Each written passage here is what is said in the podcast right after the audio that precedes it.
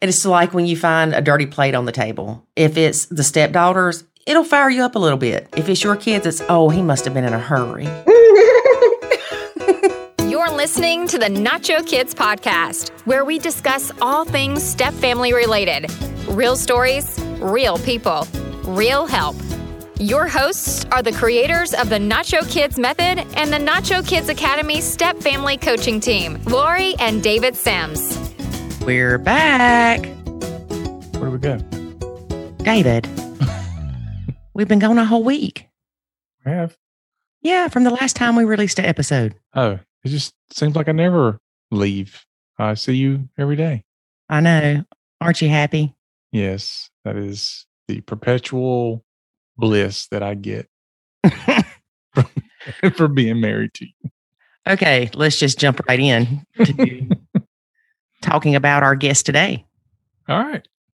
Today we have Jessica and Mark. Hey, Jessica and Mark.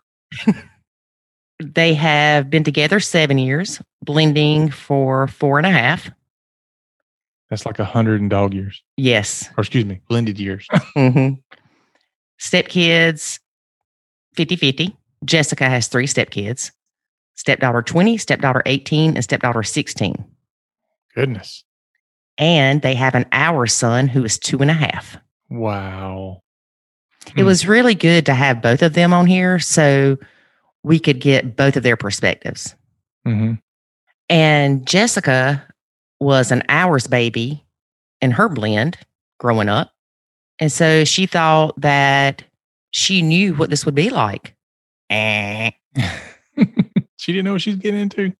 Well, she might have thought she did, but then she realized that her family actually functioned more like a nuclear family. hmm Set you up for a surprise, didn't it, Jessica? David, be nice. I am being nice. It's like, you know, you ever had one of those times where like you trip over a hole in the yard and you're like, Dad gummit. and then the person comes along and trips in the same hole you laugh at them. David, that's horrible. But you laugh at them more so, n- not that they did it, but that you did it too. So you're laughing at other people's struggles. No, it's that when I laugh, it's not at them. It's just like, it's a laughing because it's a reminder of how naive I was going into the blend. Okay. I can see that. So yeah, it's you know we talk about this often how we thought we had it all down and we read the books and we were prepared and we did the personality analysis and answered all kind of questionnaires and and still it just completely blindsided us. And so now I'm able to laugh about all that. Mm-hmm. she says something that's very, very interesting. So I want to make sure that I mention this because I don't want you to miss it in the podcast or in the interview. She said that by them having an ours baby, it was almost like hitting reset on the blend. Hmm. So the seven to eight years they say it takes to blend, they were already two and a half years in or two years in when she had the ours baby. So that reset it. so they had to start all over hmm She said that's what it felt like. because they changed the dynamics of everything happening. Mhm. We have um, somebody else that recently had an ours kid, so we're we're very interested in following their journey. Yes. It's a Nacho Kids Academy, baby. Our first, We have to remember that a blended family is built from loss. mm-hmm. And for a lot of stepmoms, especially, there's a grieving process when they realize that they're not going to have that nuclear family. Yeah. I think it's especially hard when the stepmom has not been in a first marriage relationship. Right. All right, David, you got anything you want to talk about today? Um, is that like a taco reference? Anything I want to taco about? Yeah, David, you got anything you want to talk about today? Uh, no, nothing in particular. Unless uh, something you want to go down the rabbit hole on. I do have a rabbit hole. What's that? I was talking to somebody today and they mentioned something that I had never heard of. And I'm sure other people have done it. I had just never heard of it. What's that? They had food trucks at their wedding reception. Hmm. How genius is that? yeah, because then you got all these different things people can pick from. Right. How awesome is that? Yeah, So, anyway, that was interesting. I like that idea. Mhm. We should try it whenever we get married again. No, no. Maybe your next wife will agree, but not this one. There will be no more. hmm You have taught me one lesson, and that is nobody can live up to Lori. Oh my gosh. I just, I'm not even going to say anything, y'all. Well, David, we do have something else that we want to talk about. okay. One of your kids who has been living way across the pond. Yep. For many years Yep. Is coming back to the state of South Carolina. Yeah. And he will be living with us for a couple of weeks. He's not coming back alone, though. Oh, no. You send them out alone, but they come back with more. coming back with a expectant wife and two cats. I have fur grandbabies and a real grandbaby coming. Yep. That is true. So, So- um, that that's going to be fun um, on, on a number of levels. Well, and for those of you that have listened to our podcast, it is Avery, David's oldest. I can't remember what podcast he was on. I think he was on 100. Yeah. Yeah. So listen to that podcast and you will see how entertaining my life is going to be for a few weeks.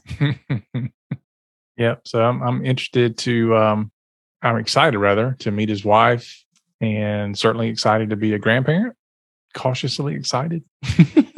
so Why are we'll you see. cautiously excited? um I don't know.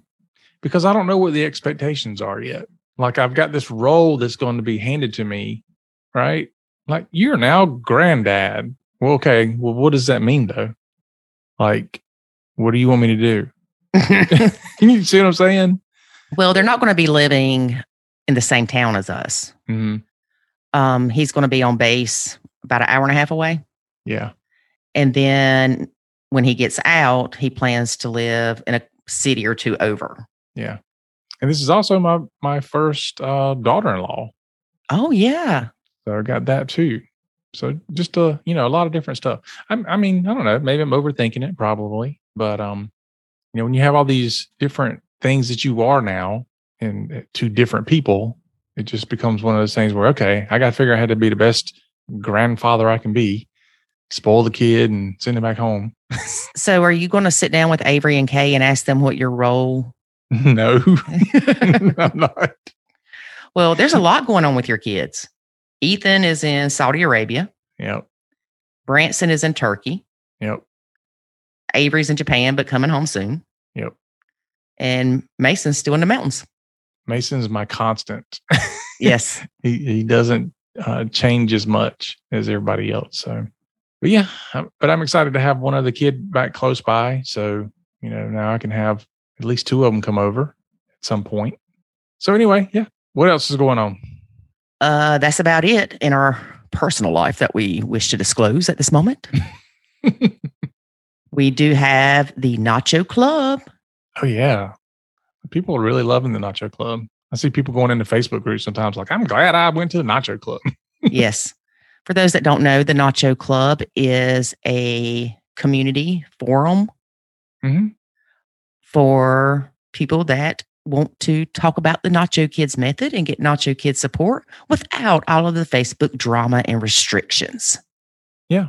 So we just we had to create another community that was a replacement for Facebook or an alternative, not a replacement, because the Facebook group's still there, but it's an alternative. And um, because Facebook was getting crazy, not just some of the people, but you know they're trying to block people and, and they're sending us warnings if you don't calm your people down, we're going to lock your group. Yeah, know, I got another one today. Did you? Yeah. So you know, honestly, at any time, Facebook could come and go, "Hey, your Facebook group is gone, no more." Mhm. And uh, we didn't want that to to affect us and affect the people that want to learn more about Nacho Kids method and all that. So we created the Nacho Club to give people an alternative to go in and chat with other people and leave messages, kind of like a message board.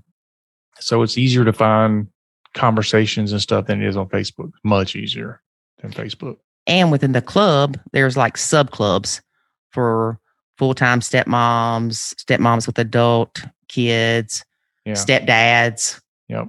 And guess what else? It's 100% anonymous. Dum, da, da, dum. Like Facebook can't do that. so yeah, nobody knows who you are. So come in, create a display name, and and have at it.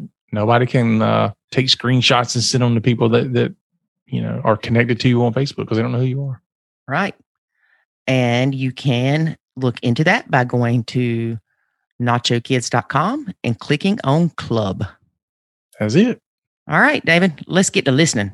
All right, but first, here's a word about the Nacho Kids Academy. If you're not familiar with that, you can go to nachokidsacademy.com. There is a way to save your sanity and your relationship, and it's called the Nacho Kids Academy. In the Nacho Kids Academy, you will learn the skills and knowledge to properly nacho, techniques to handle step family challenges, ways to improve your communication, and much, much more. Visit NachoKidsAcademy.com and sign up today to join other step parents who are seeing the life changing benefits of nachoing. Again, that's NachoKidsAcademy.com. Today we have Jessica and Mark. Hey, Jessica and Mark, how are y'all? Good. How are you? Good. So, how long have y'all been blending? We will be married five years this September, and we dated for two years before we got married. So, four and a half years of marriage plus two years of dating. Okay. And stepkids? How many stepkids? Well, I guess it would be your stepkid. I'm the only one that had stepkids in this relationship. So, a 20 year old, a 18 year old, and a 16 year old, all girls. okay. Wow. hmm uh huh. And what's your visitation schedule like? it's really 50 50 but you know once each one turned 16 and had a license there was definitely liberties there but but essentially 50 50 and uh, split time with their mom who's here local Okay. Yeah, they do a good job still, even though that they have their own, like their licenses or whatever. They do a really good job of uh, keeping the 50 50 pretty pretty on point where it's like our uh, our days are supposed to be Wednesday, Thursday, and every other long weekend, and they do a pretty solid job of keeping to that schedule. Okay, good. I know a lot of kids don't do that. Once they turn 16, it's like, I don't want to go to the other house. Yeah, no, we have a pretty good. They're pretty good about it still, which apparently is not common, like you mentioned. Right. It's not. And you have an ours baby? We do have an ours baby. He is two and a half. Um, he's a b- it's a boy, so three girls and then a little boy. You finally got that boy, huh, Mark? yes i did when y'all started dating, Jessica, you had no kids of your own. nope. Did you have any reservations about getting involved with somebody that had kids? So interestingly enough, I am actually an ours baby, and I grew up in a very similar dynamic. Uh, my sisters, my my husband is older than me. My sisters are older than me. My sisters were 14 and 19 when I was born. Wow. it, yeah, so my husband is 13 years older than me. So he's actually closer in age to my sisters than he is to me. Um, and then my sisters have kids that are the same age as my stepdaughters. So to me, it didn't seem abnormal because that's what I grew up in was a father been married multiple times with multiple children, um, age gap, Mhm. and then obviously being around my sisters being around older people growing up that way it just didn't seem abnormal in fact i was i almost thought it was like oh this makes sense like why why wouldn't i end up with a guy that's older with kids because i've been around that so much right. so i had a very um i feel like i had more experience going into it than most people do but i also had a very like skewed vision of it as well. Like i just thought it would be like all daisies and rainbows. Like i didn't foresee because from my perspective of being a blended family we were a very close knit family. Like there was no going back and forth. My sisters lived with me full time there was no other household. So i didn't understand like the complications of a child going back and forth. That was probably one of the biggest things that threw me. So are your sisters your moms or your dads? my dad. Did his ex pass away or something? Yes. so my oldest sister, her mom passed away when she was four. And then my middle sister, her and my dad were together for 13, 14 years. They divorced. And then my dad married my mom. So we have a couple different marriages. We're all technically half sisters, but we're extremely close. Mm-hmm. My sisters and I have always been close, even from the time I was very, very little. So I just have all these magical memories of having these older siblings that could drive and take me places. And they were like real life Barbie dolls that were so fabulous and whatever. So it definitely skewed my perspective of having my own blended family Mm-hmm. and my own ours baby. So the 14 year old sister, or the sister that was 14 when you were born, Hmm. was her mom still in the picture? My dad had full custody of her. So she saw her mom. I don't remember her ever really seeing her mom Mhm. um, very much growing up, but my dad had primary physical custody of her. So she saw her like in the summers for weeks. You, you know what I mean? It Yeah. wasn't a back and forth scenario by any means. Yeah. So I can see how you would definitely have this perception of what you think a blended family is like because you li- you lived it. I did, but I didn't even realize it until I started going through my own counseling after I became a stepmom that that's technically what I grew up in. Because to me, it felt like a nucleus family. Right. And I mean, by all means, it was really. Yes. hmm Did your sisters call your mom their stepmom? Oh, that's really complicated. So they call her by her first name, Mhm. um, and then they they she was the primary person in their life from the time they were. My oldest sister calls my other sister's mom mom, if that makes sense. So like my oldest sister calls my middle sister mom mom, Right. like that's how she addresses her. But she calls my mom Marion. Right. Because, because to her, that was her mom probably growing up.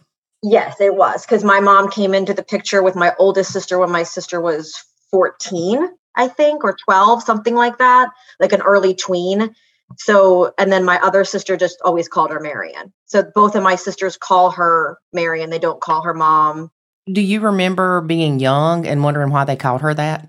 I don't, I just always remember kn- knowing that they had different moms and it wasn't, it wasn't weird to me until I started going to school Mhm. and having to explain that I have these sisters and that they're older. Like people were really confused by that. I remember that in elementary school being like, I have these sisters and they're they're older, they're in their 20s or they're in college or whatever it was. Like that, it didn't realize it was different until I started being around other kids more frequently. Yeah, because usually if there's that much of an age gap, it's a oops baby.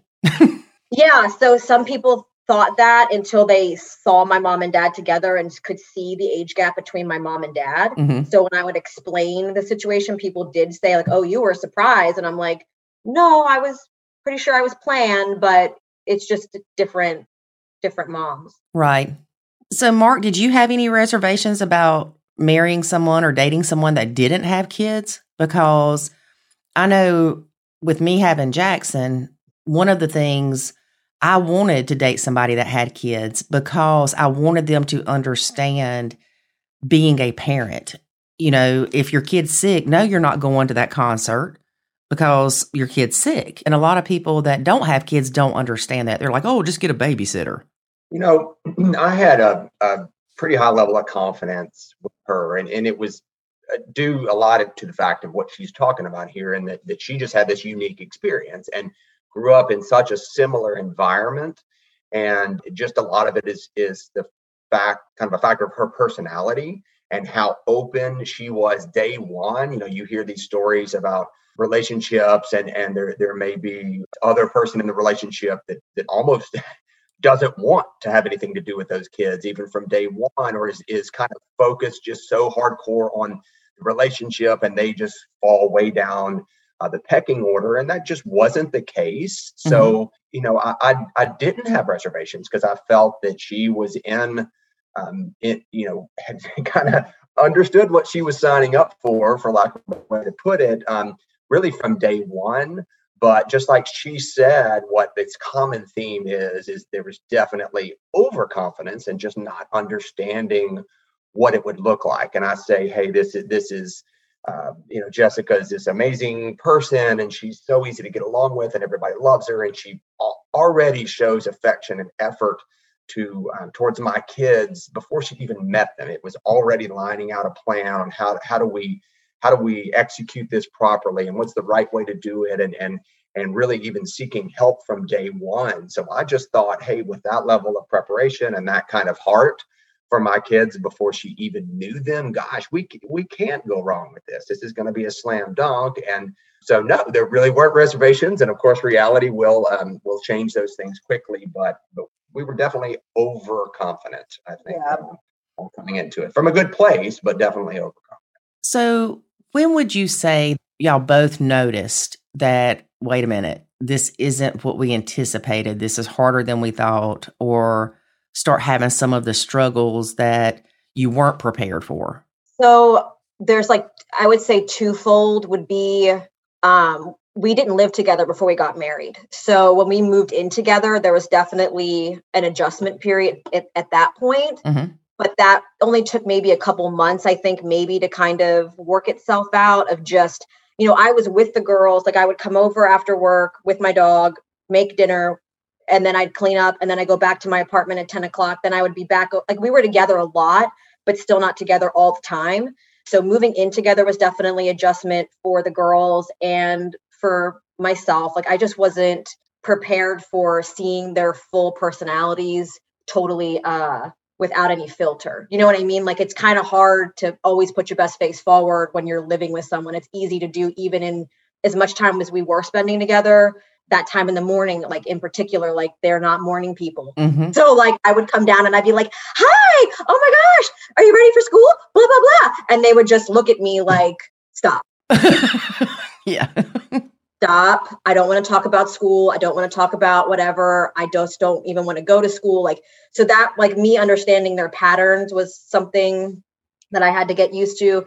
But the biggest thing that threw that kind of, I don't want to say threw a wrench in it, but caused complications was when we had our baby. That's when things really changed kind of the most from my perspective because I was a really with with the ages of the girls where they were only one of them could drive at that time they were still really dependent and still really active so I was really really involved in going to all their sporting events and like trucking them around and doing things with them and then having a baby it took me away from them mm-hmm. I couldn't devote as much time and I suffered from pretty severe postpartum depression so I was in a fog slash having suicidal thoughts. Like it was not a good place to be in. And having Grant during that time, I just couldn't devote the time that I used to with them. And I think that caused a lot of resentment because I was the stepmom that like took my youngest two stepdaughters to New York.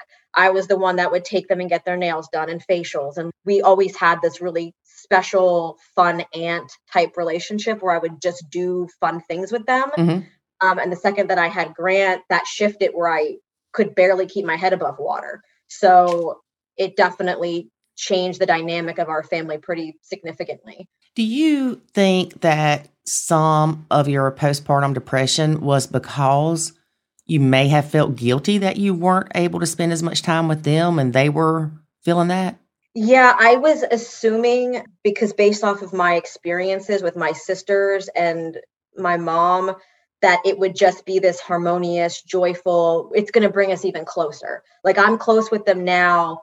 Us, me having a baby and me being the mother of their brother is going to make us even closer. And when they kind of pulled away and weren't interested in him, that definitely hurt me. And I know it's not, was not intentional. It was not malicious. I mean, they're teenage girls, they've gone through a lot of change, but still it affected me. And it made me feel very isolated in the house so it, that definitely played a piece into it i would say of my depression just feeling so much guilt of them being unhappy that there was this new person in our family. Right.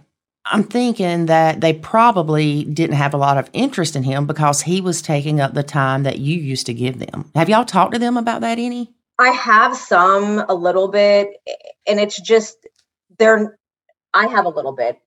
Mark has i think some.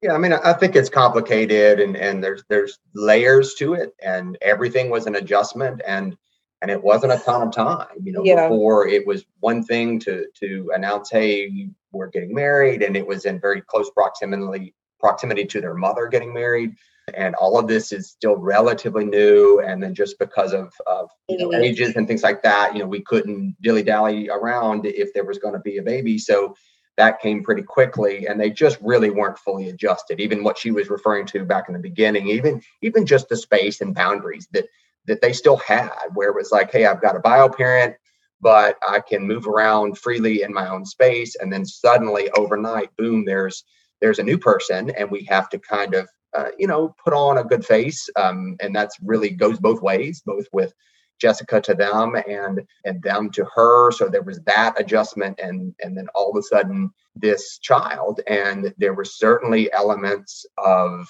not just how it took away from her time, but definitely how it took away from my time with them and where do where do they fit in the grand scheme of things and we just I, I know at least speaking for myself had no idea because they're good kids and they're well adjusted and they make good grades and they're active. There's all these things that just seem like, hey, everything's fine. We're just still adjusting, and um, I, I just was was a bit surprised with how much adjustment there was there once the baby was born. And now i see it more clearly. Again are they do i do i love this baby more? Um, do i spend more time with him or do things differently with him than i did with them? But you know so many questions that we think probably run around in their head and it's difficult to get them to open up their teenagers. Yeah. And have we tried to talk? Sure. Yeah. Um, and the older they get the the more maturity is there and the easier it is to kind of talk through some of those things. But i think that's going to be a lifelong conversation honest, honestly. I, I think it's going to be long time from now when we're all all they're all adults before we can really really pull out all the the truths and the things that they struggled with um, when suddenly there's this baby boy bouncing around the house yeah I just realized that I it probably felt like they were definitely getting pushed aside. So it just it was just really complicated with me being really sick mentally, just not being able to I mean, I was really not okay there for a minute. So it was just really really hard like I couldn't go to volleyball games and I would like try so hard to go and then would be in the parking lot crying. You know what I mean? Like it was just Mm-hmm. I was I just really loved being a stepmom and I felt really guilty about not being able to be there for them as much. And then I felt anger that they weren't bonding with him or wanting to spend time with him or acknowledging him. Like that really hurt me because I felt like a rejection of me. Right. And the last thing you need when you're going through postpartum depression is something to make you feel guilty. Yeah. You said bio mom got married not long before y'all did, right? After, After. Does like she, six months after, okay. Did she have another child? she inherited two stepkids. So like a 24 year old and uh well, the other girl is now 12. So she she has one adult stepchild and one like 50-50 custody stepchild. Okay. Wow. So those kids did go through some huge adjustments. Yes, definitely. You don't have to answer this if you don't want to, Okay. but I know you would never change having your baby. Oh yeah.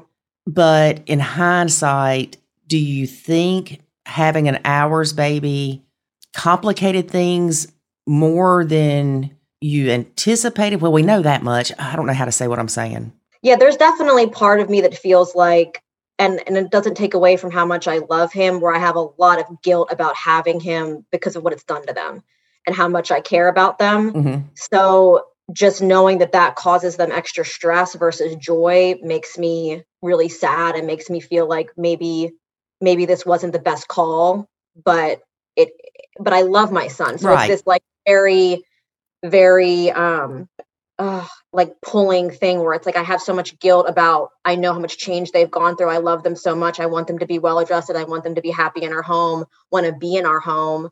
And then I have this feeling of, oh, I just feel part of me feels more complete because I have my own biological child. Part of the struggle that I was having as a stepmom was like, I really realized how much I wanted to be a mom because I felt like I was being like half a mom. You know what I mean? hmm hmm So there's definitely a, a pull there in my heart in both directions where I love my child very much and he's like this great joy in my life. But then at the same time, I still feel guilt because I know it stresses them out and has caused them complications. Right. I'd just add that you know the the biggest lesson I think we've learned, and it's it's across all of these elements we're, we're discussing, is having the long game in mind, and um, that's the one thing that that lets us see um, or believe in and hope for, although we do see elements of it, but see the positive that we do still believe will come from their relationship with, you know, our son. Yeah. And he's a he is their brother. But if you look at just a snapshot, and and at this moment maybe he's one, and he just kind of sits there and coos and doesn't do anything and they're teenagers and they're at a point in their life where the world revolves around them and we know that and we can if we can keep that perspective that's something we've come back to and counseling has helped yes uh, definitely. so many times of saying you know what? And, and, and also just the, again the experience that jessica's had and seeing how close she is with her sisters regardless of the age gap then we have to look at that and we have to kind of find our way back to that of saying you know what? We can't we can't regret this. We can't do anything like that just because of today's challenges. And we're already seeing elements Yeah. of that as as they just see such drastic changes even moving from high school to college in terms of maturity. And as our our son becomes more of a, of a little human being and he can communicate and talk and do things other than than just kind of sit there then that relationship is it's still you know in, in the early stages for sure but but i think we look to that and say you know what it will always be a challenge and but, but we see we see the long term um, and I, I don't think I, I don't think regret ever comes into my mind. It's just like hey this just adds some challenge um, and i hate that i added more challenge to to my daughters and you know where i've already done that in so many ways but i do think we will all be better for it in the long run and i do think they will grow into um, and appreciate some sort of not a traditional sibling relationship but something uh, unique and i still do hope that again does it in some way validate jessica when there is now shared shared blood if that makes sense hmm that helps validate her. This just sounds like such a um, bad term, but to validate her as their stepmom and as a mom when it's like, hey, we do have this some level of blood connection now. But it's it's a it's a long term. Yeah, and it's as like Mark said, as the girls have gotten older, as Grant has gotten older, it's black. It's like day and night difference between what it was day, basically like week eight is when it kind of really started setting in, and then now.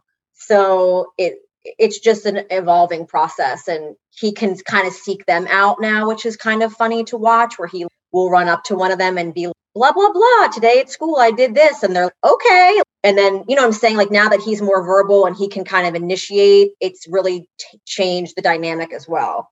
Mm-hmm. Because he's like a cute little bub and runs around and does a bunch of stuff. Do you notice that the older he gets and the more interactive he gets, that they are seeming to kind of yeah.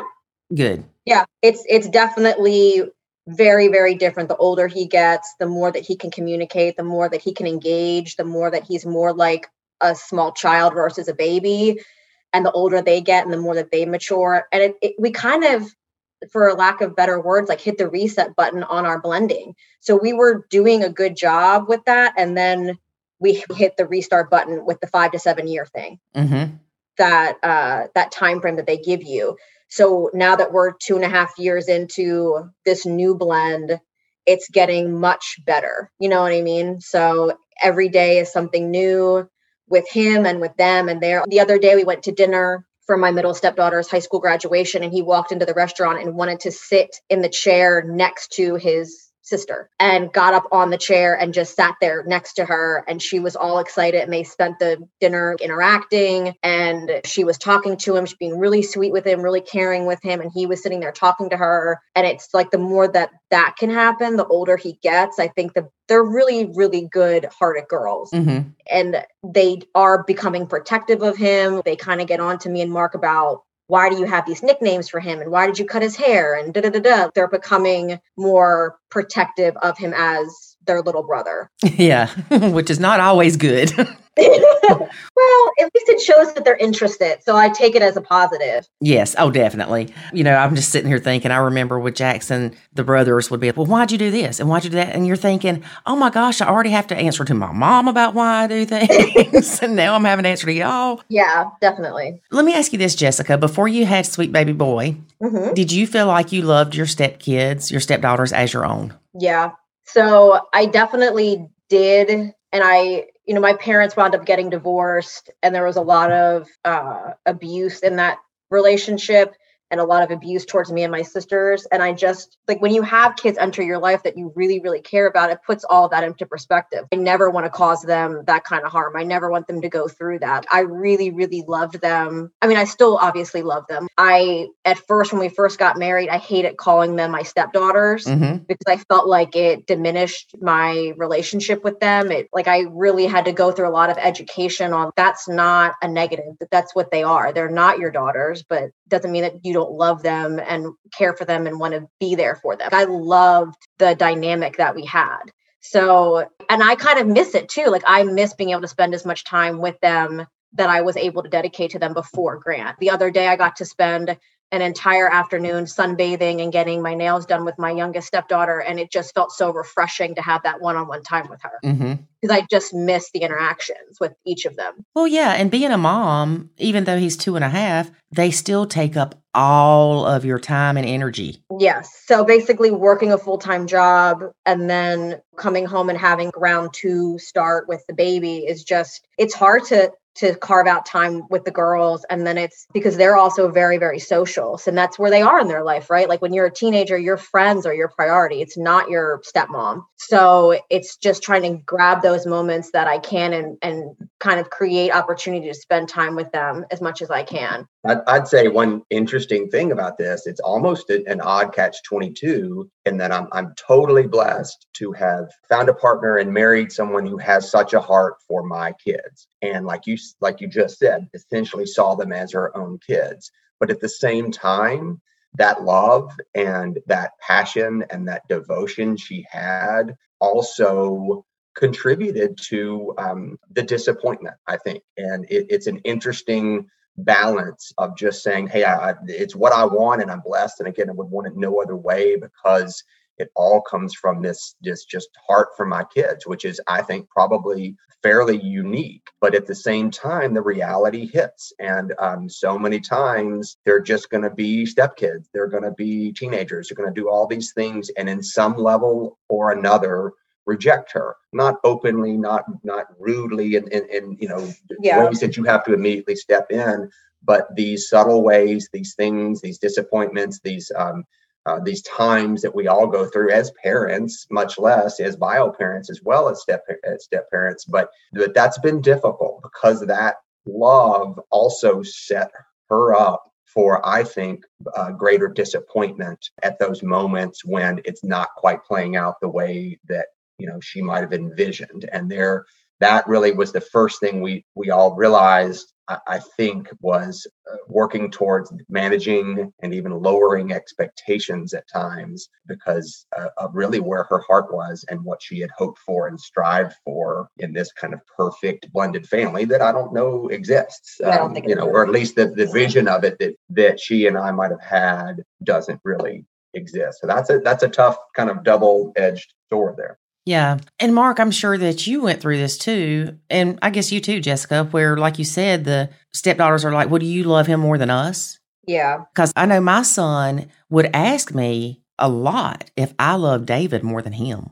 David's my husband. He would say, Do you love David more than me? You got that question a lot in the beginning. Yeah. I mean, again, it's all, it's just this, this really, from their perspective, instant shift of, uh, where your affection is pointed and and where your priorities are. And of course a new wife we get to the point of having a baby. All of these things do command your attention. And even with the best int- our best intentions in mind and i think just a, a phenomenal effort 24 7 to include everyone and to do all of those things to do what we're, we're told and coached up on and and see on paper is this is the way you do it to bring everybody together and not shock them with this or not suddenly it's just still uh, you can do everything perfectly and you still cannot avoid that um, in, in, terms of just question in everybody's mind of where do I rank now? Because just five seconds ago, here's where I was. And particularly post divorce, of course, uh, you know, we really even dig in more to try to manage um, our relationship with our kids. And and with my divorce, it wasn't a big ugly type of thing, but still a scenario and a, a situation after years of of challenge being challenged in terms of time with my own daughters to where I really dug into that. And certainly, I, I don't think I fell into the Disneyland dad model, but still, just uh, you know, so much effort towards them and towards um, building this new relationship and what it looks like now on the backside of divorce. And again to just change it again on them I, I, get that. And there's no doubt again ongoing conversations probably for the rest of our lives as to you know do you love her more than us? Is she more important than us? Is your baby more important than us? I mean those are just ongoing things that can pop up still. Yeah and it's hard because just say for instance when you were married before and your wife had these daughters, maybe you worked a different job. Say you were a salesman and you were on the road a lot. And then now,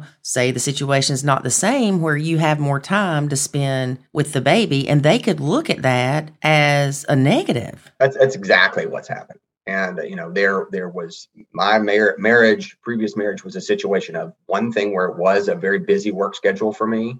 I was not physically there um, as much as I would have liked and, and wanted to be. And um, so there's no doubt it's very different. And we ask that question all the time. We're like, oh my goodness, do you think, you know, I'm trying to show this model of, of being a good husband and what that looks like, and this model of being a good father.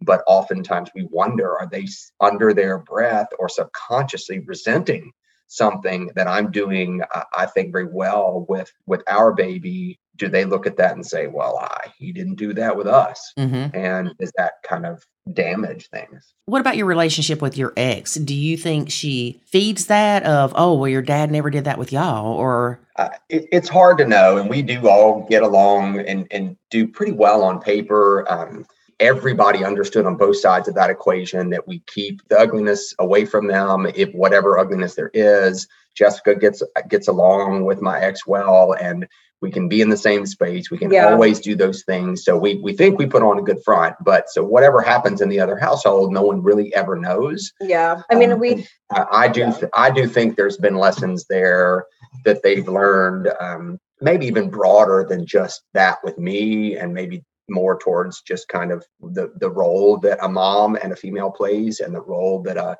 male plays. And so maybe there's a little bit larger lesson that's trying to be taught there. But I, I think there's at least at some level some sort of some co- subconscious, not even sometimes even rewriting of history. Mm-hmm. Where I, I think that whether it's just overt comments being made or subtleties to where it probably does make that a little bit worse. And even when we've heard comments before where one of my daughters has kind of said, "Well, this never happened," or "He never did this," and and I'm I'm like, "No, I absolutely did," and um, they just don't quite remember it, mm-hmm. you know, and whether that was skewed by the ex or not, that's that's hard to say. I've done some research on memories, and your memories are not always accurate. Yeah. And it's funny when I was doing some of this research, I was talking to some of David's kids, and I said, if we sit you all down and talk about an event that we all remember, each one of you is going to have a different memory. And that memory may not be accurate. It may be something that you've convinced yourself of, or you thought about it so much that you've created that memory.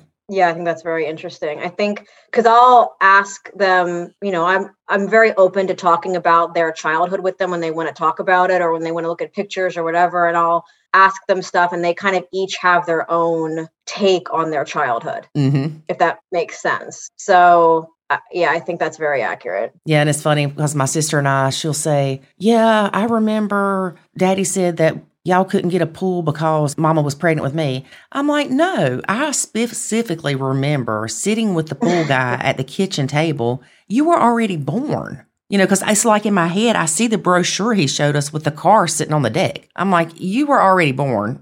There's no doubt in my mind. And so, you know, I'd ask my dad, and he's like, she's crazy. And but apparently, somebody along the way told her that. And now that's her memory. Yeah. Right. Yeah, exactly. I did find it interesting on the form you filled out for me that Jessica, you referred to um, his ex as the ex wife in law. Is that not the politically correct name for what she is? like in the blended family world. I've never heard that phrase. Really? That oh, I don't know where I heard that, but I was like, that's what she is. She's my ex-wife-in-law. I love it though. Yeah. Especially since you get along with her, because I would never call my stepkid's mom anything like, you know. I don't know what else to call her to people. Like I guess that's it just that to me, I'm like, that's what she is. She's my ex-wife-in-law. Mm-hmm. Well, there's a lady that um, we do some work with, and her name is Bobby Wilcox, and she wrote a book on reconciling, and she calls her ex-husband the husband. That's funny. I'm like, that's awesome. That is. So yeah, you've gave me some new terminology here. The ex-wife-in-law. Yeah, ex-wife-in-law. Yeah. But see, most of the stepmoms don't get along with the ex, and they're like, I'm not even acting like I'm have anything to do with her. She's not in my vocabulary. Oh, yeah. I'm very like I said, we we're very fortunate. Like I think one of the things that I was able to do with her off the bat was kind of show her that I am not trying to take her place, um, that I defer to her a lot. Uh, probably one of the, I think, a bridging moment for me and her was when uh, the girls were my bridesmaids when we got married and I took them to get bridesmaid dresses and let them pick exactly what they wanted, like the style and the color and whatever. And they each picked a strapless dress. And they were young teenage girls. Like they were, when we got married, they were, or when we did this, it, they were like 14, 13, and 12 or something, or 13, 14, and 11. They were younger. And they all picked a strapless dress and they needed strapless bras. And I, you know, asked Mark for her phone number and reached out to her and just said, just kind of threw the ball in her court. They picked these dresses. I want them to wear what they want to wear, but they need strapless bras. I know that's a very special thing with a mom and a teenage girl, especially young teenage girls. Do you want to go take them bra shopping? I'm more than happy to do it, but I want to defer to you 1st Mhm. And then I can either reimburse you for the bras or whatever. Just let me know what you would like me to do. And she was just so appreciative of that, that I did that, that since then we've had a very good working back and forth respectful relationship to the point where one of my stepdaughters has referred to us as friends where she was like you and mama are just friends and uh, my other stepdaughter has made comments like i don't know what i would do if y'all didn't get along the way that y'all did Mhm. so and i make sure that i always tell my ex-wife-in-law these comments when i hear them to just kind of let her know that we're doing a good job with our relationship. And, it's it's you know she's a jessica is a good person and this would come from her heart regardless. But there's also just an awareness there just to say we understand when when the when my daughters have a relationship with their mom they do a wonderful relationship. They're close to her mom that we know you know bio mom wins and it's just you you just have to respect that relationship even if it were more challenging. Um, we would still have to try our best and work do ev- whatever we could to preserve that relationship because if there is animosity between one thing between me and my ex-wife and we still again try to avoid that at all levels never talk bad about each other as best we know in front of the kids and all. But if there were ever challenges between stepmom and bio mom you know stepmom loses. Mhm. Uh, at least in this situation we all know that. So i think it, it also just helps build respect for jessica uh, with the girls and just understanding and, and really teaching life lessons too about how we can be bigger than all of this and and what's best for the kids. It's like we really do want to be healthy for the kids and to preserve it as a healthy of a relationship and, and model the best behavior we can because we've all seen uh, otherwise in our own lives. And Yeah. even my, my parents we didn't talk about my background but my parents were divorced right after college and you know remarried kind of you know at a later point in in, in life um, than we're talking about here. And still to this day you know some um, 20 something years. later we can hardly put them in the same room. And i am a grown-up adult male who still it still stresses me out and creates all these issues till at this point. So i think we, it, it's it's really important to recognize that even if you're just not this amazing sweet person like jessica is uh, just the wisdom in preserving that relationship and how important it is or can be when the children are still very close to their you know bio parent like that. Right. I remember, um, let's see, my mom and dad got divorced when I was 30, 31. oh wow oh, wow And I don't care how old you are, it's hard. yeah and you feel like you have to choose. Well, I'm a daddy's girl. I might as well have it tattooed on my forehead. I'm a daddy's girl. And I remember my mom trying to talk to me about some of the things going on with them as they were getting divorced. And I told her, I said, I'm your daughter, not your friend.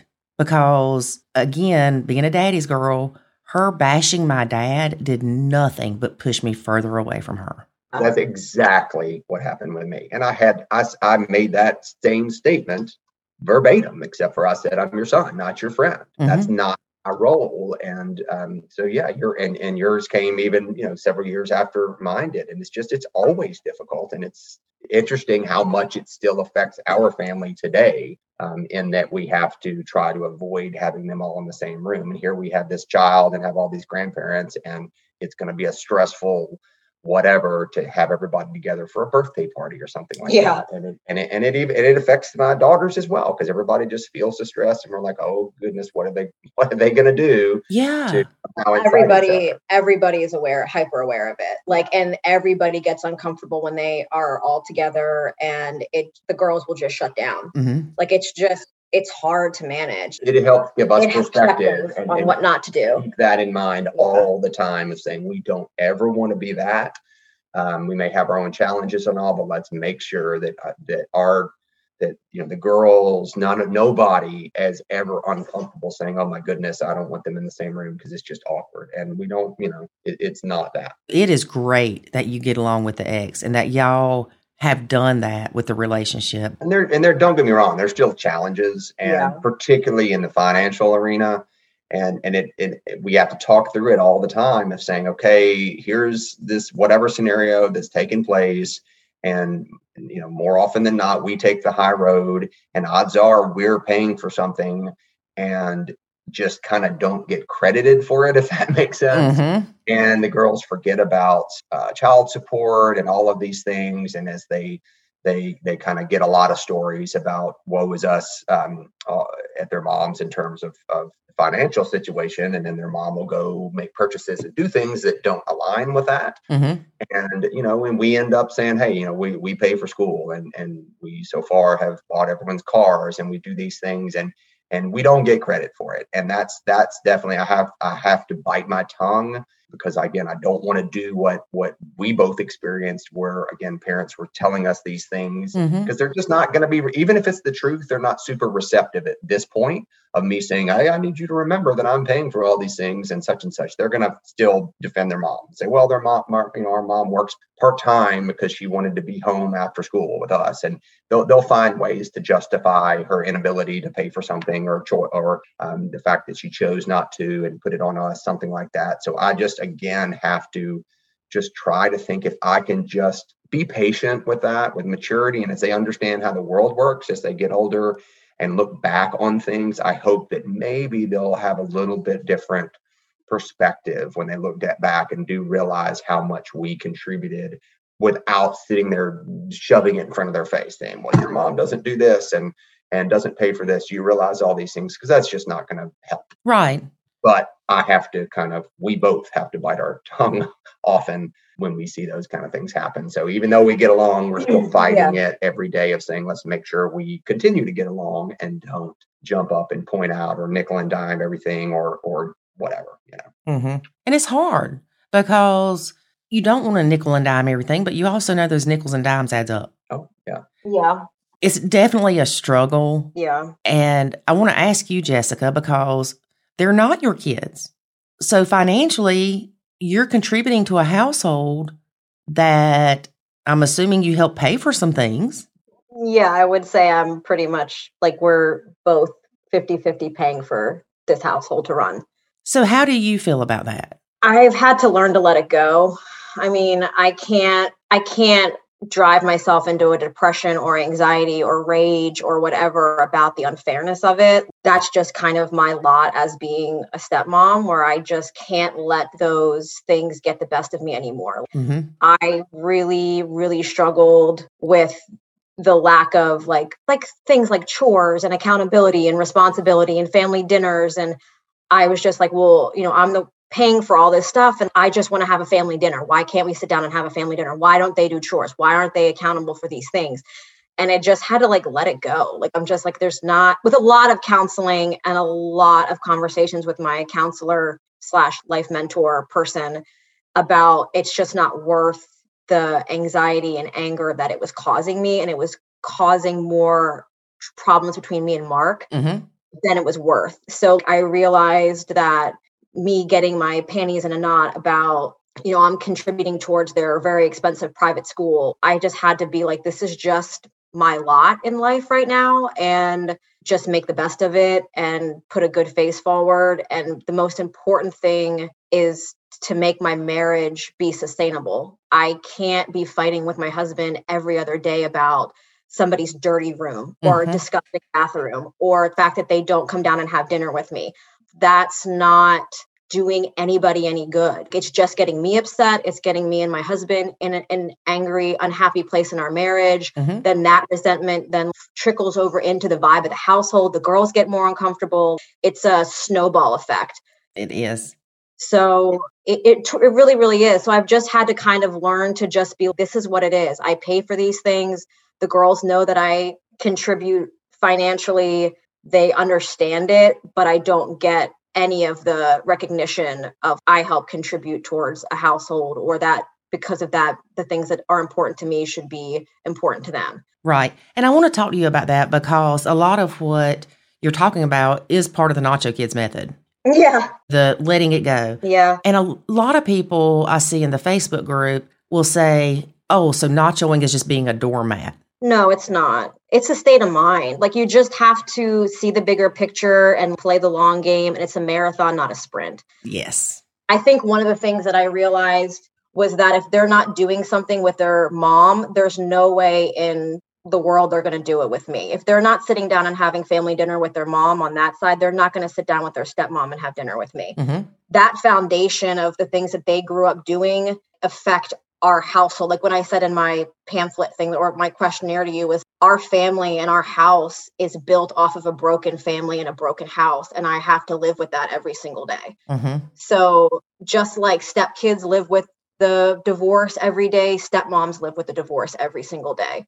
Right. And you also had a good point on your questionnaire too about stepmoms grieving. Oh my goodness. Yeah. A lot of grieving. Yes, you grieve the relationship that you thought you would have as a n- nuclear family. Oh yeah, I remember my one sister is a nucleus family, and her family is extremely tight knit. Like they have family game night. They go on like they just they have dinner together all the time. Like they're just extremely, extremely, extremely close.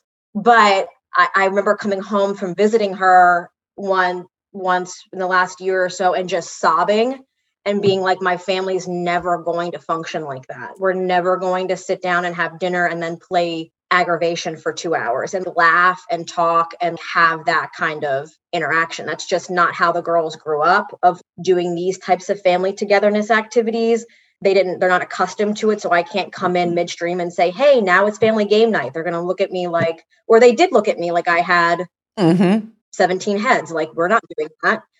And just having to grieve that loss of my family's never going to really be the way that I either thought it was going to be or want it to be. Right.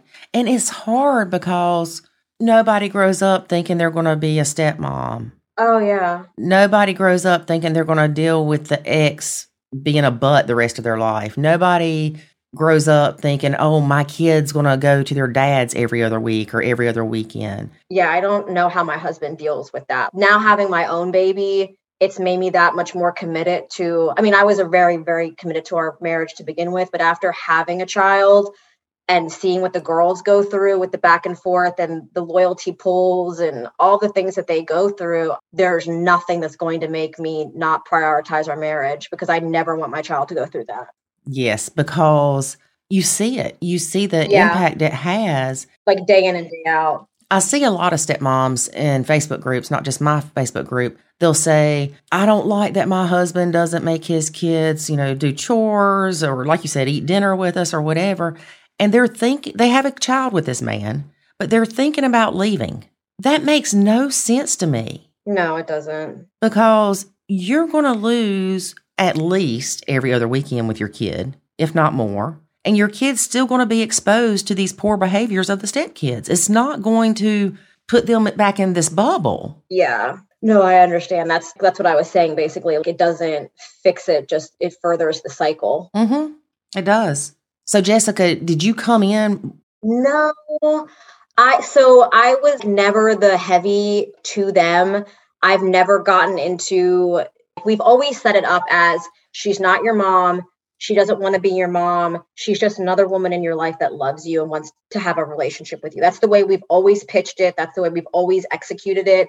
But as we became married and a, a, family living under one roof, I would try to parent through Mark, being they aren't cleaning up after they are in the kitchen. They don't put their dishes in the dishwasher. They don't clean their rooms. They come and go and don't tell us where they're going or don't tell me, and I'm the one home people just show up at the house and come and go and it, it, freaks me out and they don't give me the common courtesy of hey so and so is coming over. So i would try to parent through him versus taking my things directly to them because i was trying to preserve my relationship with them. Does that make sense? Oh yes. Did they know that it was coming from you? I don't know. Because see david's kids knew. I don't know. Honestly i have no idea yeah, because his kids were thinking, you never cared about this before. And then Lori comes in the picture, and then all of a sudden, you're telling us to do this. It's got to come from Lori. Want to have feedback on that, my friend? Yeah. uh, I mean, the interesting thing here also is that um, the our baby really accelerated that parenting. So before we had our baby, not that there was no comments ever um, or you know, just pointing out things like that.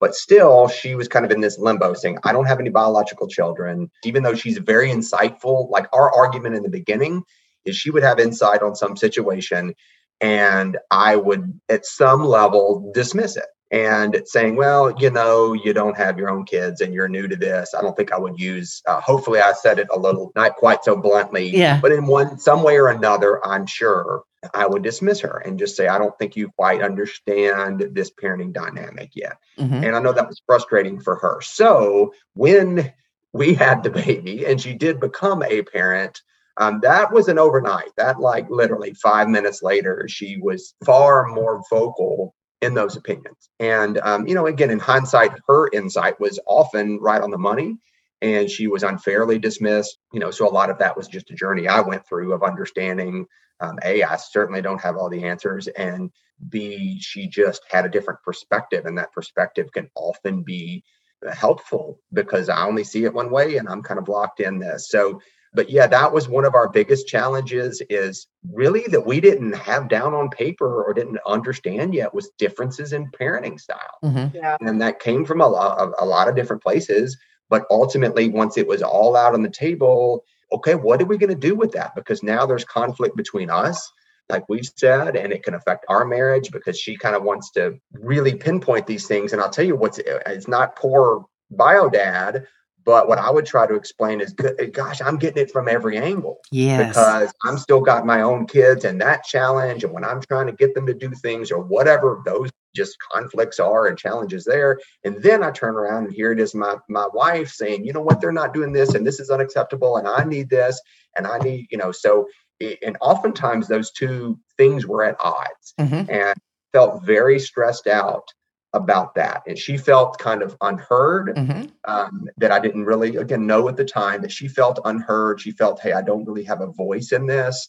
And then I felt torn between not just horribly at odds sides, but still just trying to find this balance that will keep my wife happy and fit her uh, what she wants or sees as, as this should thinks this should look like and not just totally turning my kids' lives upside down. And yeah, they knew where it came from because, of course, I'm not going to suddenly say, "Hey, this is an important thing uh, that we've never done before," and here we need to do. I mean, they they're smart enough to know that. Yeah. And um, and there's times I would really have to push an agenda because I was getting a lot of pressure from Jessica, and I would push that agenda, and it would you know be a challenge. So that's something we still work through, but still, as we we fall back on you know uh, th- this methodology for lack of a better term of learning how to let certain things go. And yeah. um, but as a as a husband i definitely had to hear the fact that she was not feeling heard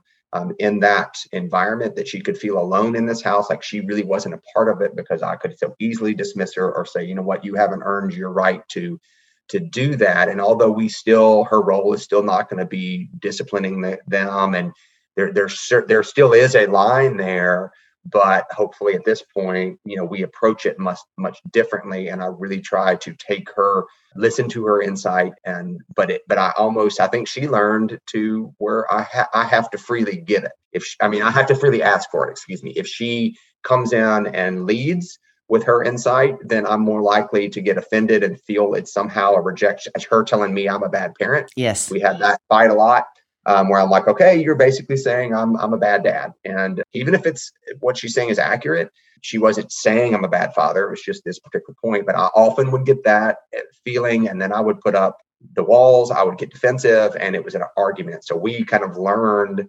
together to where then if she can bite her tongue a little bit and then I've now realized again how insightful she can be. Then hope I hope most of the time now I can actually come to her and say, okay, help me with this, or what is your opinion on this?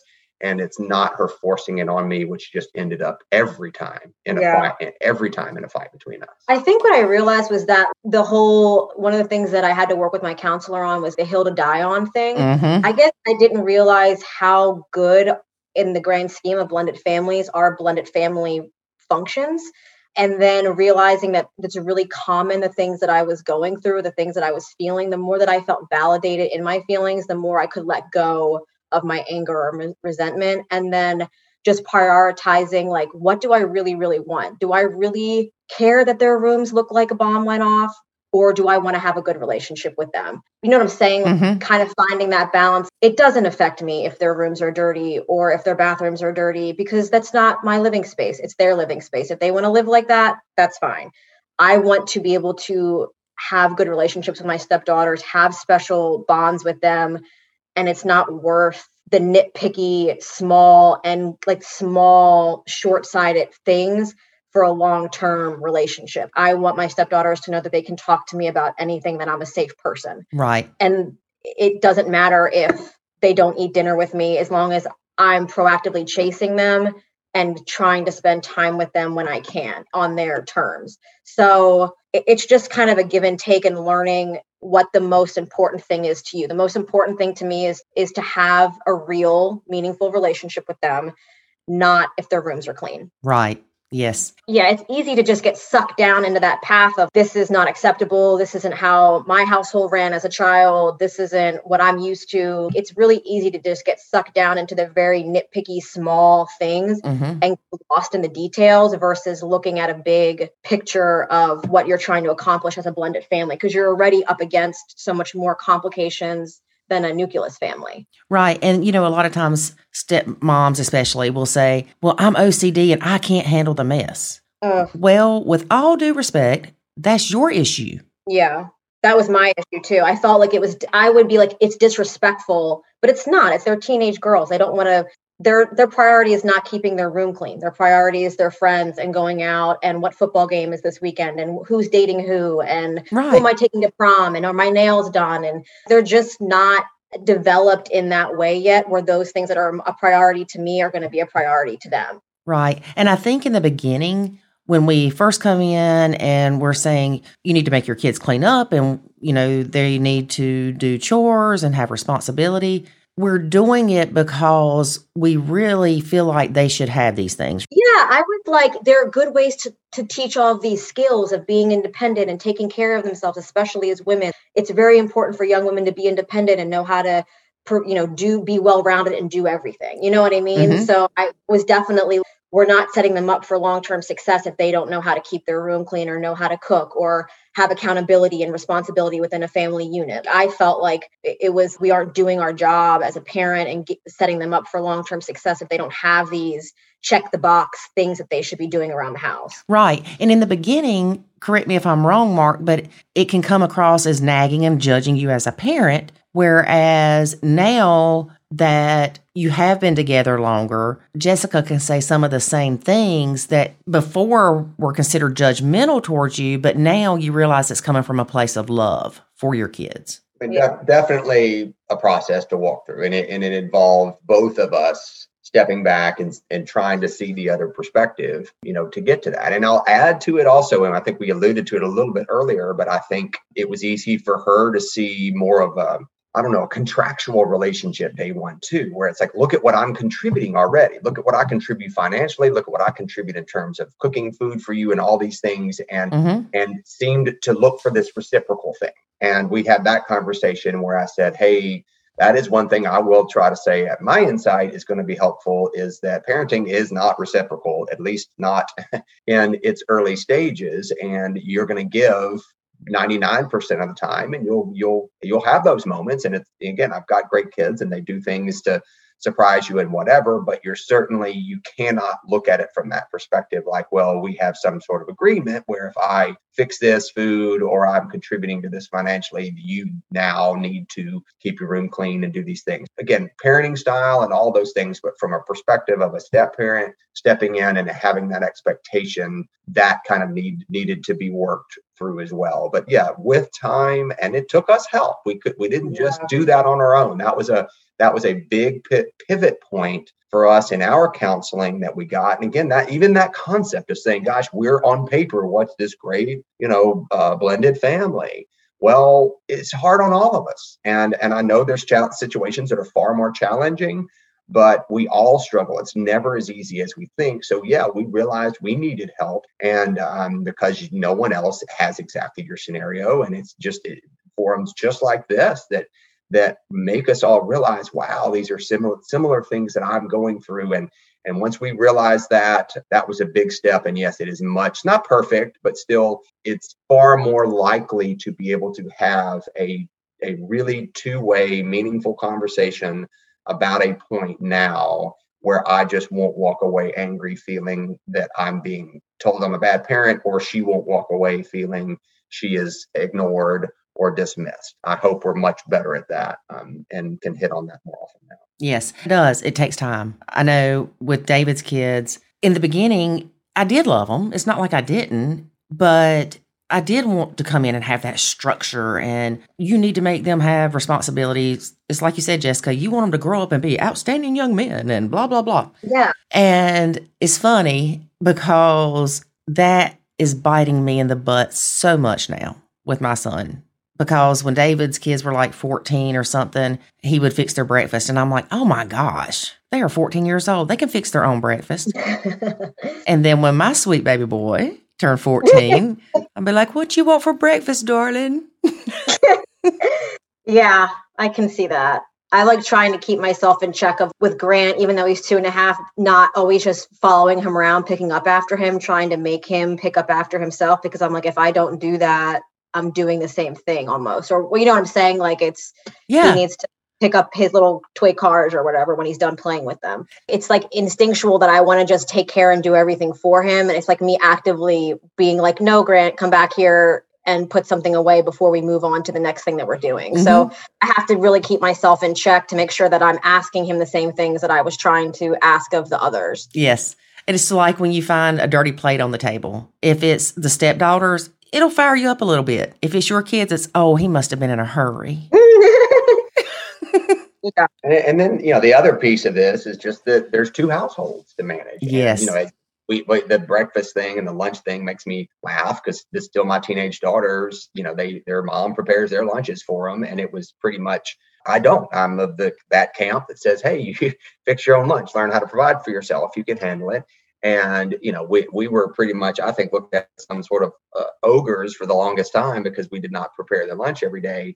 So that's just a whole nother another element to consider in this is regardless of what you do, the household rules uh, on the other side may be completely different. Yeah. And we can't really have that conversation. Even though we get along with my ex, we're not going to sit there and have a powwow about, well, let's let's talk about what your chores are over there and how you're, you know, how often do you make them clean? We're just not at that level. And so regardless of what we do, it still might look very different from somewhere else. And then that just makes your efforts even that much more complicated. Yeah, I still remember the emails David would get. The kids hate coming there because you make them clean up and treat them like slaves. Y'all, they had, with all the kids, they would have one chore night. Mhm. One of them was to dust the living room. I mean, it takes a whole four minutes, and that's if you do it right. So you know they weren't doing it right, so it took a whole two minutes. It was just crazy. But see, she didn't make them do any of that stuff, and so then they would go to her house and be like, "Yeah, Daddy and Lori make us do this and do that," and make it sound like we're have them in here, you know, cleaning the baseboards with toothbrushes or something.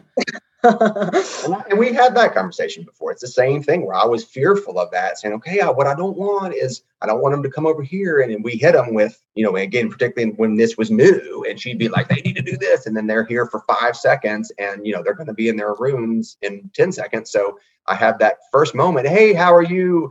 Oh, by the way, you need to do this, this, this, and this. And Mm-hmm. was just very cognizant of that, saying, I don't want to hit them with their chore list as soon as they get here, or they're going to not want to be here. Right. It's an ongoing thing, but but some level now of letting go. And again, they're going to go to college. We're we're very interested to watch my my first one was pretty. She was good about all of this. My next one is the most challenged. so we're going to see how uh, she starts college in August, um, and we're going to. It'll be interesting to see how she deals with a roommate and uh, um, keeping her own room clean and things. You know, and there and she'll she'll learn herself. I'm I'm looking forward to that moment, and hopefully she'll learn some lessons and maybe maybe appreciate some of the comments and things we were asking her to do. Well, it's like I always say, you plant the seeds. Yeah. And that's all you can do. I know Branson's here for a couple of weeks, and David came in there the other day. He's like, "Come here. You want to see Branson cleaning up his own mess?" Mark, what would you say would be your best advice to your buddy down the road that's getting ready to marry this awesome girl like Jessica, and he's got three kids and kind of the same situation? What would you tell him? Kind of what would you wish somebody would have told you?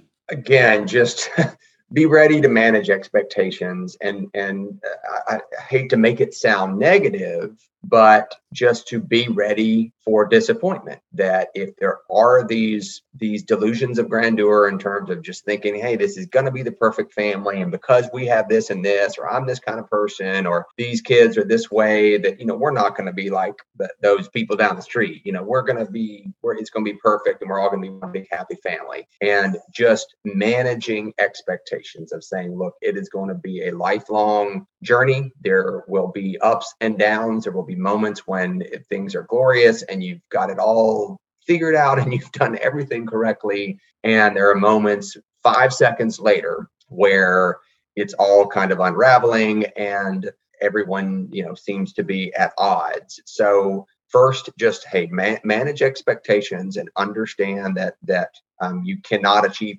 perfection in this, and there will be challenges um, and balances that are really difficult to pull off at times. And then ultimately, it's never priority where one thing is more important than the other. But just like we we understand we have to put our oxygen mask on ourselves first on the plane, there is an element of of self-help and attention to your marriage that I think everything else can stem from. So if if you go at this of with a us and them sort of scenario, um, or mindset. If it's like, hey, I've got my daughters and that's our thing, and then my wife is this thing, and and we separate these things and we're able to um, compartmentalize these things. I, I just personally don't don't think that's the way to go. I think it's it's understanding that you're in it together and that if you don't serve your wife if you don't understand the challenges that that she's going to face you're you're going to be in trouble. And you know I, I think i did that initially is just not again not understanding that she needed to be to, to be heard not understanding just like hey I, I, I think i've said the words gosh you, you signed up for this. Ooh. you know what did you expect? You know, i'm sure i said that. Yeah i'm not sure that went over extremely well. And, um, you know it's like why are you surprised if if you know and and it, it just i just didn't get her perspective. And equally, there's times again, I don't think she, like we've said already, that where she understood mine, but that's not my that's not my battle. My battle is saying if, if I'm gonna get into this situation and I'm gonna marry and devote my life to this person, and I've been divorced, I don't want that to happen again. So this is a lifelong commitment that we're making that I have to prioritize that relationship, not over my children, but understand that if I am healthy and we are healthy as a couple, then we are far more likely to walk the best path as a blended family and with our kids. And I think um, it took help. Again, you're you're don't feel like you're the only ones that are cha- that are Yeah. that are Challenge. being challenged with these Yeah. things. Don't keep to yourself once these challenges start happening because they will.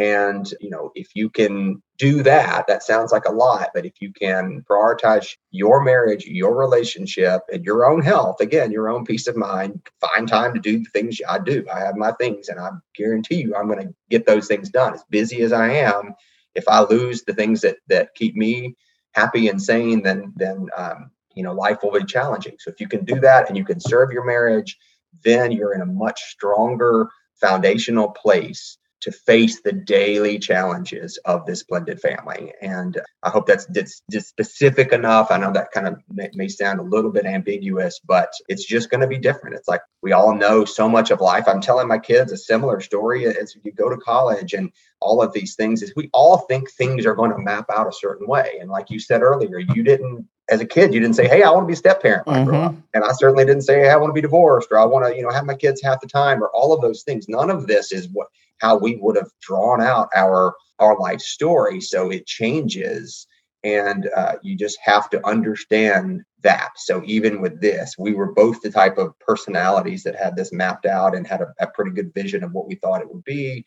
And guess what? It was it was very very different. So um, that's all. And just accept help, uh, work on yourself, work on your relationship, understand your partner's perspective, and um, you know, do not be dismissive of that or or have a have a line in the sand where this is us, this is the bio world here, that's the step world over there. You don't get to play in this sandbox. It's surprising to me in some of the ca- calls and things I've been on with other dads in these in blended families and how many still have such segmented relationships and we keep our finances separate and we do all these things separate and, and it's just kind of um, those are the things that that I, I don't know that I would be able to to work through those scenarios if it's if we're not all in this together. So so that's what I would say. I don't know if that would hopefully would would would actually help people and uh, be specific enough. I think so. And I think it's perfect because one of the things you talk about was expectations. Yeah. And I often say in a blend, have zero expectations. Like zero, like Yeah. less than zero, like negative 10. Exactly. And then people will come back and say, Oh, no, you have to have expectations. That's ridiculous. I'm like, okay, I have the expectation they won't kill me in my sleep. That's good. Yeah. Because anything else, you you set yourself up for disappointment. And you know, a lot of times the things we expect out of our spouses or out of our stepkids or whatever is unrealistic because we're not in their shoes. Yes, I had very, very unrealistic expectations. And that would definitely bit me in the butt multiple times until I was able to finally wrap my mind around what reasonable things were, what unreasonable things weren't. You know what I mean? Like I just Mm-hmm, mm-hmm. really had to kind of be like, this is not working where I want it to be. So I just need to accept where it is. So, and just work on the whole long term relationships that I'm trying to foster with my stepdaughters. Like, if I met a woman who was in my situation, I would be like, Are you sure you want to do it? Oh, we're all sure in the beginning, girl. You're all sure in the beginning. And then I would just probably say you have to find support because you cannot go through it alone because it's such an isolating role to begin with. You feel on an island sometimes. Mhm. So you need to find other stepmoms. You need to find the right counselors that jive with your personality. You need the help. Like you can't get through it on your own. Like it it takes a village to raise a child. It takes a village to make a blended family work. Mhm. Like you just need to find your tribe of women that understand what you're going through. Like find a stepmom support group, which I've done. Find a counselor that specifically works with blended families. Read the resources you need to read. And then just like Mark said, you have to prioritize your marriage. Like that has to be your main focus is having a healthy marriage because the best gift that you can give your stepchildren is a happy home. And you can't do that if you're fighting all the time over whose room is clean, whose bathroom is dirty, who's not coming down for dinner. Like it, those things are just not important in the grand scheme of a functioning blended family. And I'm not saying like they should be disrespectful. Like there obviously are things that you, you shouldn't tolerate, like disrespect, Right. certain rules in the household, whatever. But things like that, they're not big picture things, you know, like you just need to learn to be like Elsa and let it go. Mm-hmm. Yeah, I know. That's what I think about every time somebody says that. Yeah. well, and I think sometimes people confuse putting your marriage first or making your marriage a priority as, for instance, you telling Mark, you need to make them do chores and that the only way that's going to make your marriage a priority is if he makes them do the things you tell him and that's not it at all. No it's not at all. I mean like things that mark and i do we have a monthly date night. We try to draw back to each other on why we fell in love why we love each other why we're committed to this. So you have to make when i'm saying make your marriage a priority make your relationship a priority. Like yes. have fun with each other. Mm-hmm. make that a priority. Be intimate with each other. Make that a priority. You just have to make time for each other more than your kids just because otherwise your kids will suffer in the long run. Right, because if you focus on more of what the stepkids are doing wrong, yeah. then you're going to lose that love you have for your significant other because all of a sudden they've turned into this quote weakling that won't even parent their kids. Well, that's not the case. They're the same person that you fell in love with. You're just looking at them differently. Yeah and I think too, like understanding the parent guilt um, that yes, uh, biological parents deal with when after they go through a divorce. That's something that I really had to learn about and understand and be compassionate about when I do approach Mark about something. Is I know that you're scared of not being close with your girls. I know that you feel guilty about the fact that you had a failed marriage and approaching my conversations from that perspective of I know that you wrestle with all of these things and you're you know dealing with these things on a daily basis in your mind. So i'm only saying these things because i'm concerned about this mm-hmm. not because i'm trying to say that you're failing as a parent or you're continuing to fail. Right. And i want to say something about something mark said too. Mark but one thing you mentioned was about the separate families and i know with us we often say that we really are separate families you've got me and jackson david and his kids me and David, but you also have the relationships that I have kind of fostered with his kids and that Jackson has fostered with his kids. And a lot of times people will try so hard to make that nuclear family that they're miserable. Yeah, that's where I was. I was miserable. One thing that we often say is it's okay if for you and your kids just to go on vacation and the other person not go. But I think when I think talk about this and with your situation, if Jessica would have brought a kid in to the relationship, it would be the kind of yours and mine. Yeah. But since she came in and didn't have children, it makes it easier in some ways to blend. Yes. And that was some of the comments that I got from my stepdaughters was it just flows better was the word that was used. It flows better on daddy's side. Mm-hmm. And I can understand that considering what the the other factors that are going on on their mom's side. And I think too, like the back and forth, like that has to be so hard. My sisters talk about that a lot, where they're just, I have no idea. My sisters have a heart for my for my stepdaughters because they feel like they can relate to them to a certain degree. But then they're like, you know, we didn't have to go back and forth. We don't know what that what stresses that causes them. And I'm, I don't even know what it causes them. I'm sure it's very painful to go back and forth two days here, two days there, three days here, three days there. That has to be very hard for, it would be hard for an adult to manage, mm-hmm. let alone a child. Right. We expect children to be able to handle things that we can't handle. Yeah. And blending, you know, to your point, blending doesn't always mean it's always all of us. And mm-hmm. uh, again, Jessica does a good job of helping keep me on point with that because I might I don't know, just trying to be efficient and we're all busy, whatever, so we can all do this together or whatever. And she's helpful in suggesting and prodding me to say, hey, why don't you have a daddy daughter date with, you know, just this daughter? Or why don't you do just this? And she realized the same thing about her relationship with him also. It's our our most meaningful moments, especially for her. And I know I'm speaking for her, but I think she would agree especially for her, those most meaningful stepmom, stepdaughter moments have been in in that one-on-one time. Yes definitely. you can, you can, just get get to a point where you can have a real conversation and you don't have to balance all of that full blended dynamic. And even when you just get my daughters together they then kind of have this they're sibling, unit sibling thing and they can be talking to each other in ways that you don't even understand and they're doing whatever. So once you're able to have one isolated it's a different story. So that's still even though i talk about hey i don't want to compartmentalize and all those things it's, it's also balanced with uh, the need to serve each one individually, just like I serve our relationship individually.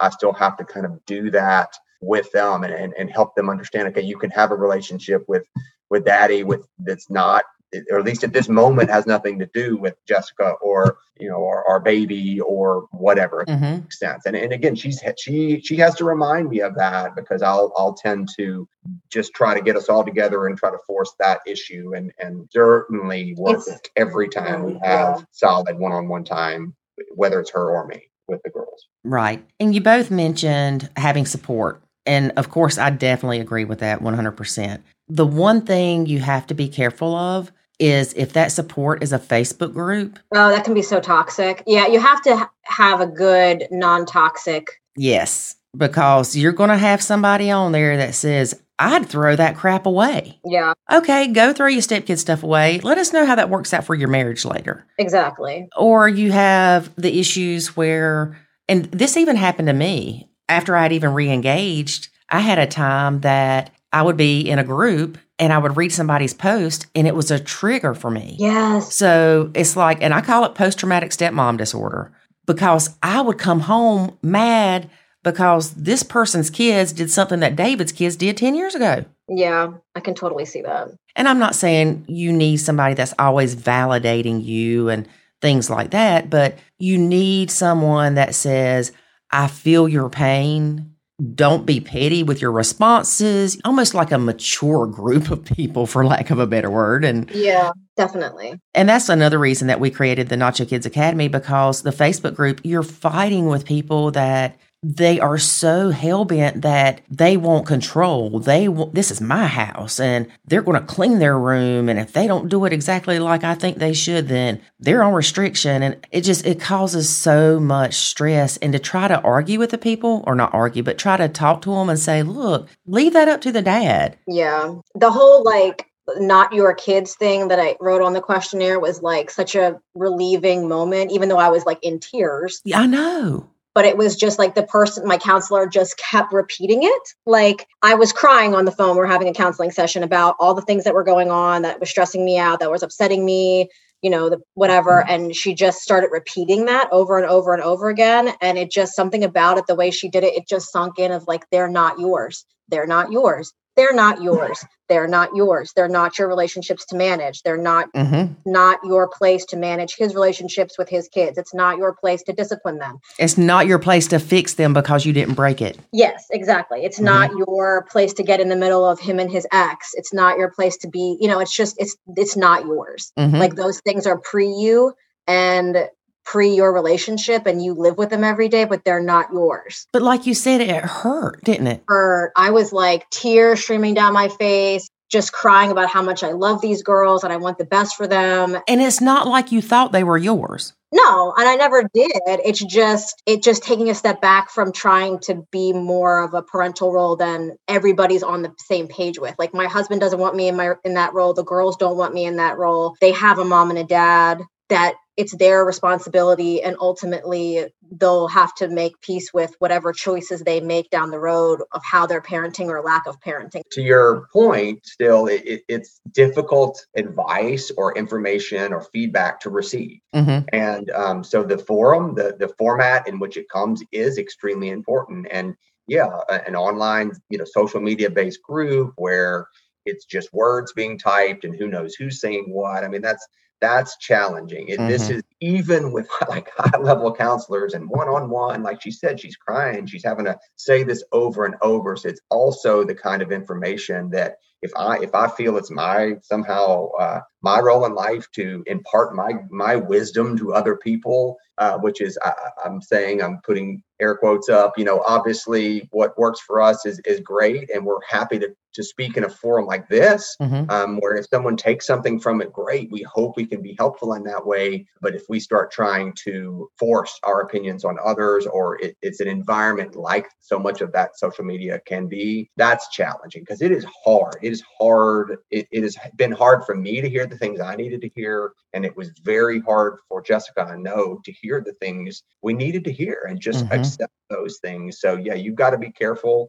about those that you do let Let into your circle. ear. Yeah, Yeah. Um, from that standpoint of just saying, hey, it's got to be people that have lived it and are there to just to to listen and to give that consistent advice, if if that's fair, not a hardcore black and white. It works for everybody, but just you know, and, li- and listening first. Any environment that's not willing to listen first, if if if it's coming at you with with answers first, then I'm going to probably walk away from that because they anyone that's going to take the time to listen and understand our challenges, then and only then can can there possibly be feedback that we still you know we still make it ours. Everybody is their own situation. No one else in the world has our exact scenario. Nobody does Right. we don't have your exact scenario so we, we can only take those bits and pieces and um, again then hopefully turn internally and work together and it's in, been important for me again as a man who's like i'll take care of this i'll figure it out i'll whatever buckle it up Mm-hmm.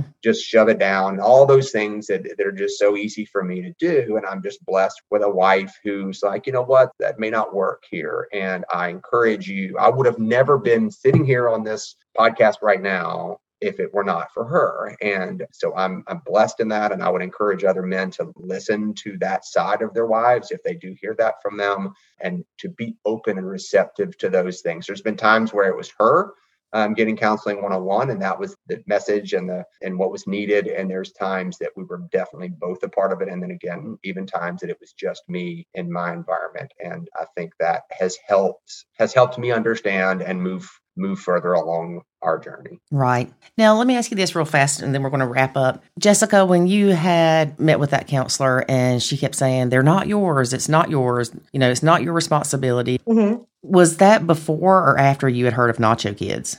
Before. Okay. Yeah. And the reason I asked that is because I was hoping it was before, because that way, this counselor, she set you up to understand the Nacho Kids method, is what she did. Yeah. And it's awesome. You know, our story is that Mr. Butler told me 862 times, Lori, they are not your kids. And like you said, it's about the presentation of it. And it did hurt and it was sad, but then it hit me. Yeah. And I'm like, wait a minute, they're not my kids. They're not my kids. It doesn't mean I don't love them. It doesn't mean I don't want the best from them. It doesn't mean I don't have relationships with them. It doesn't mean I don't care about them, spend time with them, provide for them. It's just they're just not mine. Right. It's just I don't know how else to kind of say it. It just it really relieved so much off my shoulders Mm-hmm. and doesn't take away from the relationships that I have with them or the place that I have in their hearts, the place that they have in my heart. Right. To me, it was like the weight of the world was lifted off my shoulders. A hundred percent. And I mean, instantly we felt the dynamics of our home change. Not that we didn't have a long way to go because I had to get over the resentment and hurt, and so did they, and all that stuff, but it was just freeing. It's very freeing. Yeah. Well, I am so glad that you ran into a counselor that knew that or knew to tell you that and that you were open enough to hear it because a lot of people, like I said, they're just so hard headed. They're just determined that no, I'm going to raise them. They're in my house. And so I'm glad you were open to that. And it sounds like y'all have a great relationship. And that's so important, especially in this blended mess, but in, definitely in any marriage. And I really appreciate both of you being a guest on our podcast today. Oh, thank you for having us. Appreciate it Yeah. Yeah, we'll have to have you back sometime. And maybe when your little baby gets a little bit older and we'll be like, oh, Jessica, do you still think, do you still think a five year old should be cleaning the toilets? I don't know. Time will tell. yes. Well, thank you again so much. I really appreciate it. All right. Thank Thank you. Thanks. Bye bye. Bye bye. One thing I talk about with Jessica and Mark is Jessica would tell Mark how to parent Mm. or what to do regarding the kids. And I asked her if they knew, and she's like, I don't know. And I'm like, well, David's kids knew because he never cared about them jumping on the furniture before. and now here's Lori, and all of a sudden, daddy cares if we jump on the furniture. Hmm. Yeah, I remember one of them. I don't know how they were, but I remember telling them to. I can't remember if I told them to do something or not to do something. But I remember he looked at me, and of course it was probably Branson. But he looked at me and he's like, "Is that coming from you, or is that coming from Lori?" Mhm. and I was like, "You little smart tail." Mhm. Yeah, they're not stupid, folks. nope. And something that was brought up also during this interview is Sometimes the stepkids don't love the ours kid like you hope they would. But you have to remember it takes time for those bonds to form. So just because stepkids don't like little Johnny and he's, you know, still a toddler, that more than likely will get better over time and they'll become very protective of their step sibling. Mm-hmm. Yeah, you would hope so. hmm I used to worry about David's kids beating Jackson up.